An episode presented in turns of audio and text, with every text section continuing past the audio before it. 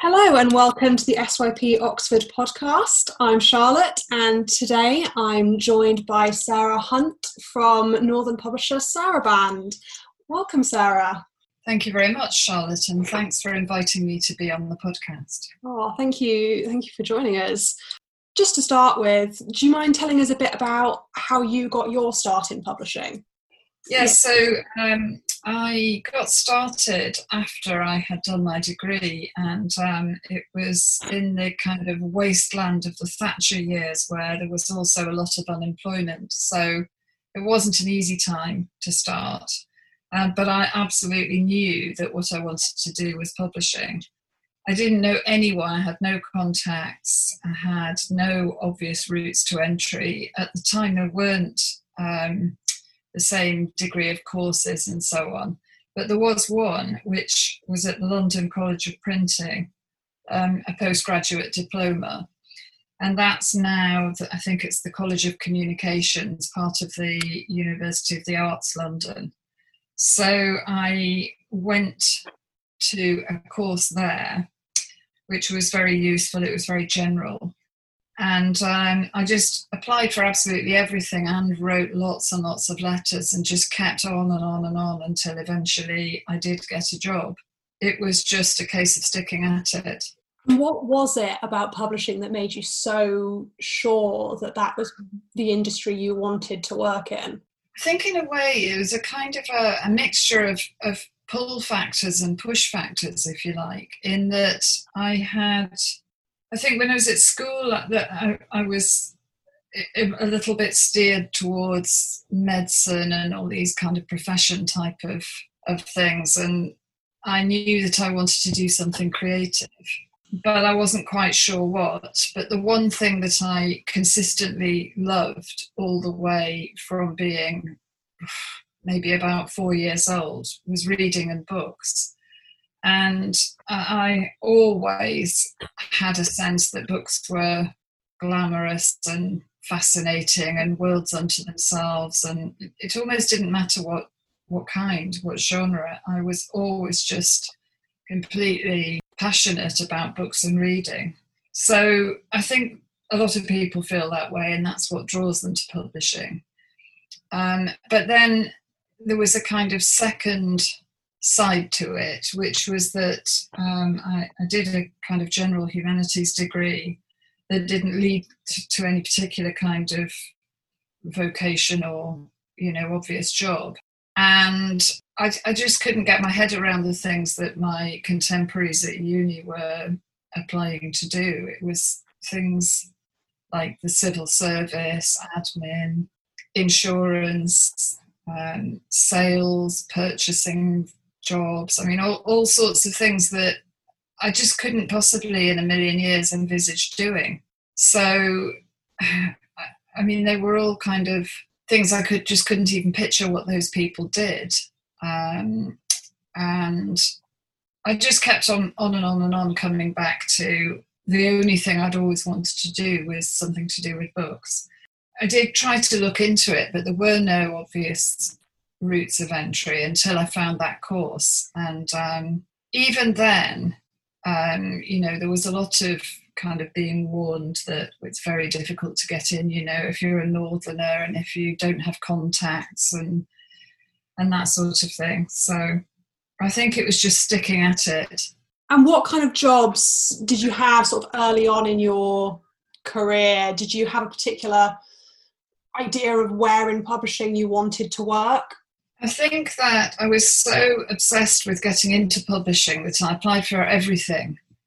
And one thing was I did know from, there was someone who was in the year above me at uni who was the single one and only person I knew in publishing. And she said to me, "You'll never get into editorial, it's just not going to happen. And if you do, you'll spend years and years as an editorial secretary," because at the time it really was just loads and loads of photocopying, assisting, typing, you know, that kind of thing. And so, of course, I'd still applied anyway, but I didn't really get anywhere near on those. But I applied for marketing and publicity jobs by kind of writing blurbs for books that I've read and sending them in on spec and all sorts of things. But in the end, the job I got, the first job I got, was actually in production, and it was very much helped by the fact that it was less competitive, and still is.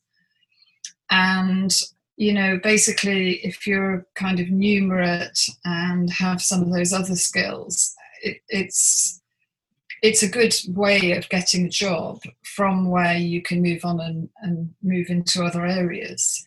So in the case of the first job I got, the person who was doing the hiring, I think, took something like 6 interviewees from the same course that I was doing and sprung a test on us when we got there.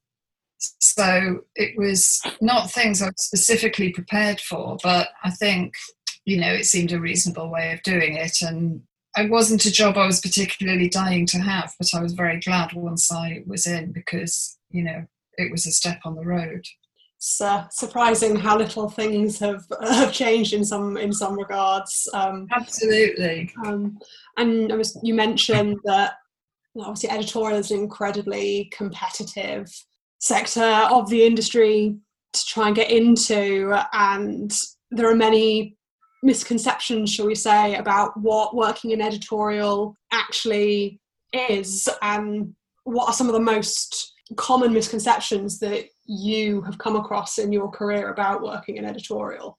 Well, I think they are, it's probably no different than any other career, if you like, that people kind of imagine certain things about it based on their own very vague ideas, or maybe something that they've read about or seen. But it's mainly people, I think, just thinking, well, I love reading, so, you know, if I go into editorial, I'll just be able to read novels all day, or whatever it is that the area of publishing, editing, that they most want to be in.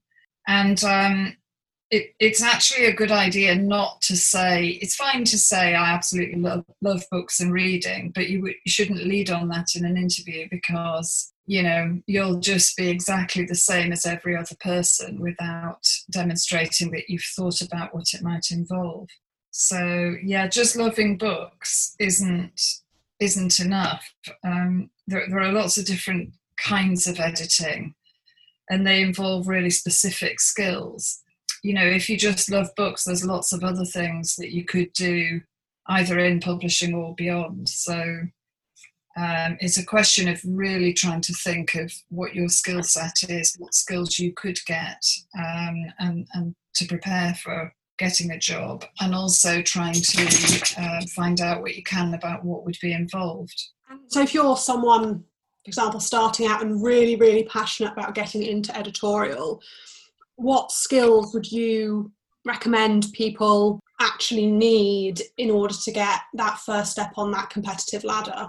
Editorial is quite different across different sectors of publishing and different genres within that. So I think what most people are keen to get into is what's called trade publishing, which is the kind of books you see in bookshops, as opposed to academic or scientific and technical and other kinds of things. If you are looking to get into editing on a kind of general fiction list, for example, it will take you a while to work up the tree if you're looking eventually to get to the commissioning side.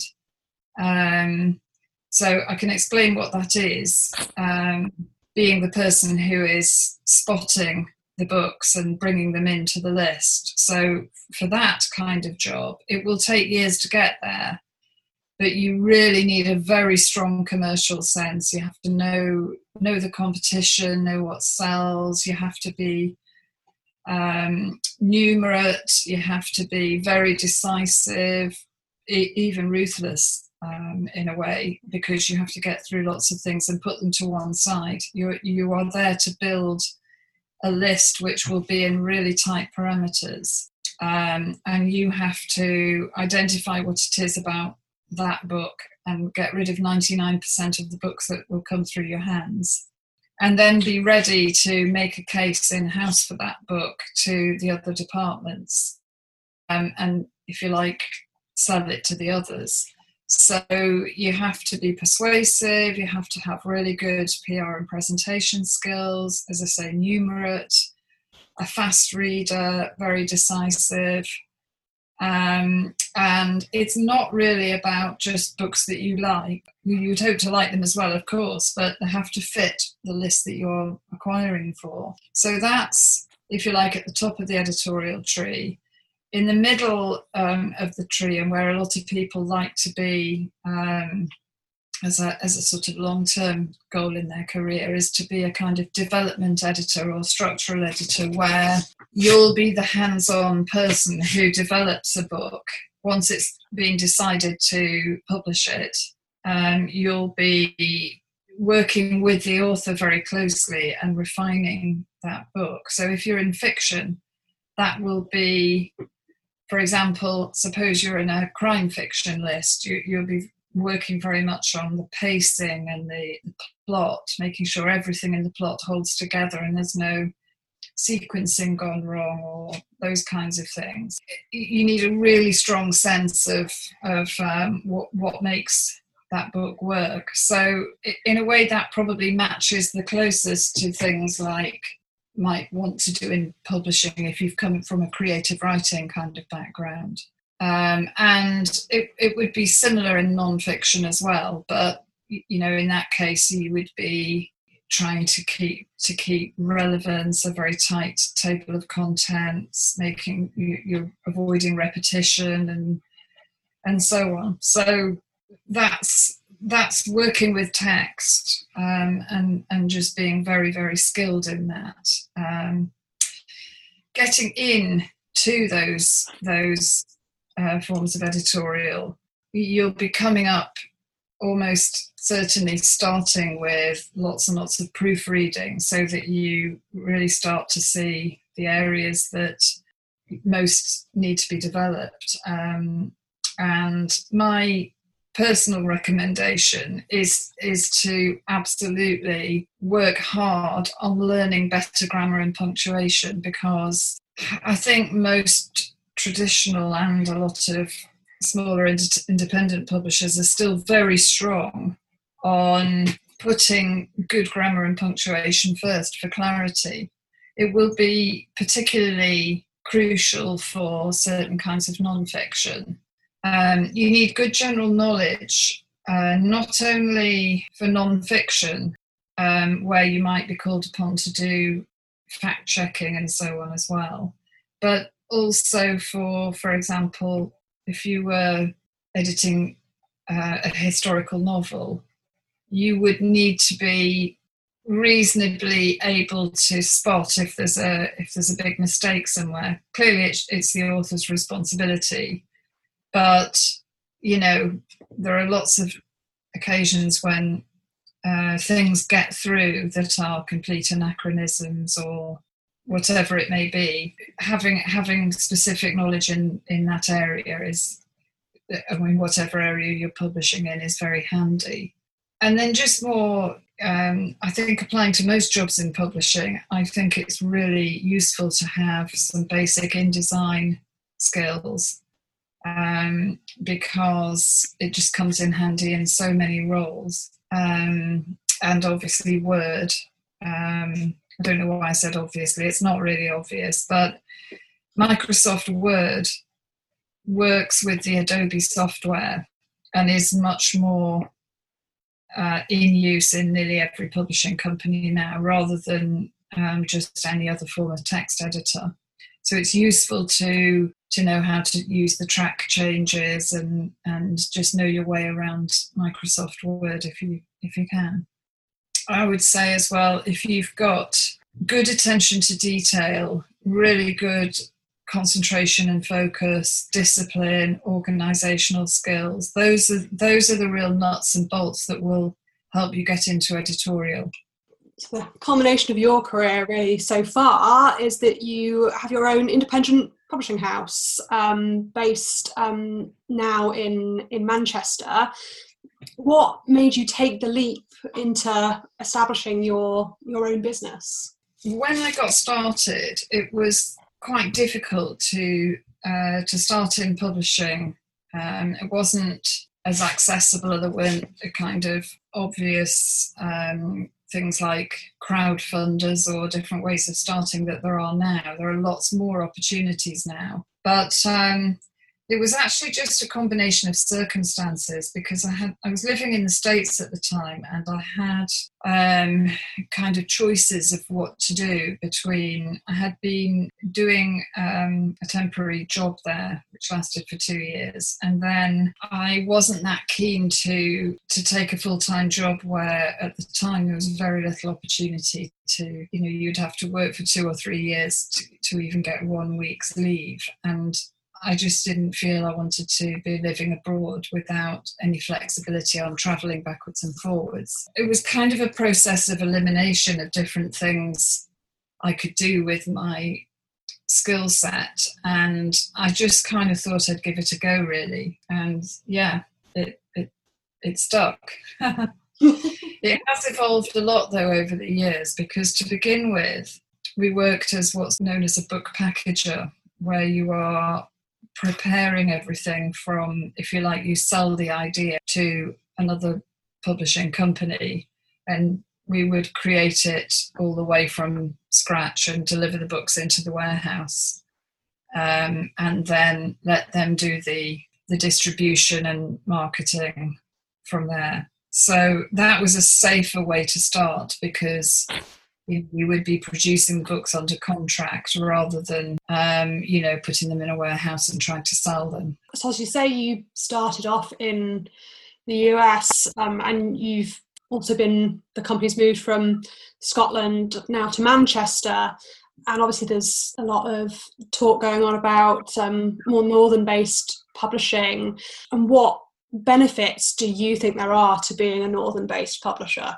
When I started my career, I think other than things like university presses, I was really not aware of any alternative to being in London for a publishing job. You know, there were a small number of companies, but there wasn't the flexibility that there is now. And I think, I mean, here we are in lockdown, and it doesn't seem such an obvious thing that people should all be flocking to work in London, when the downsides of that are really, really hard for people. Things like, you know, a real lack of space, the expense, the long commuting. It's not an easy place, I think, London, to achieve a work-life balance. Although, having worked in both London and New York City, you know, I do love cities as well, and I can certainly see the attraction, but I wouldn't want to re-enter that world, because, you know, what's not to like about being up north, really? We've got so much more space, and we've got amazing countryside and everything, really. I don't feel we lack anything. It is a bit more difficult getting access to the media and the because the whole publishing community is there. Obviously, you're slightly on the back foot in that sense, but I wouldn't want to change it. I think it's brilliant being up north, and you should all try it. Definitely. What advice do you wish you had been given before you had started your career in publishing? I'm not sure, in a way, whether how much of the advice that was going around then would be relevant today. Apart from, there was always a sense that you have to be slightly mad to do it, because it's not a secure job. You know, it's an industry that does go through lots of ups and downs. But I think sticking at it, just you know, if you're absolutely passionate about doing something, then you really have to just go for it. And that advice is probably just the same now. Thank you very much, Sarah. Thank you for joining us and for answering all our questions. You're welcome. Thank you very much for inviting me. I hope you enjoyed this episode of the SYP podcast, and hopefully we'll see you again soon. Don't forget to check out SYP Oxford on Twitter at @SYP_Oxford and on our Instagram as well, where we have some great mini book reviews to give you some reading inspiration while you're in lockdown. To keep up to date with all things SYP, please sign up to our newsletter on the SYP website at thesyp.org.uk. Can't wait to see you guys again soon.